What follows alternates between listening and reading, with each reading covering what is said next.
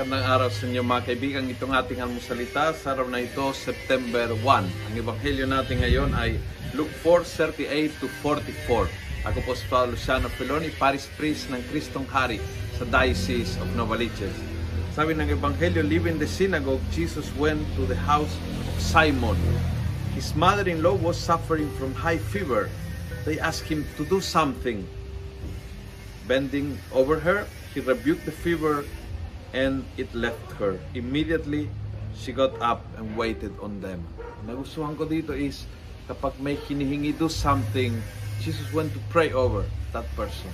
And uh, at naganap yung milagro ng paghilom. Maaring ikaw at ako ay walang biyaya na hilumin. Hindi tayo healers.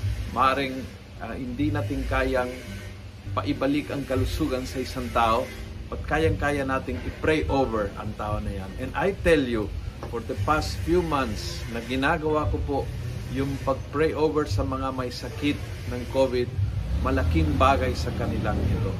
Paramdam mo na ang Diyos ay kasama nila sa struggle na yan. Paramdam mo na hindi sila nag-iisa. Paramdam mo na niyakap na mahigpit ni Jesus sa oras na yan at inalis lahat ng takot at pangamba and somehow that person will feel better. Physically better, emotionally better, psychologically better. Maring hindi nating bigyan ng paghilom, ng kompletong paggaling. But praying over a sick person ay isang big, big act of charity. Sana mula sa Banghelyo ngayon, kung may kakilala ka, kung may tao na naka-COVID, for example, text the person, call the person, make them feel that you are praying for them in that moment, malaking tulong po sa kanila yon. This is a great act of charity.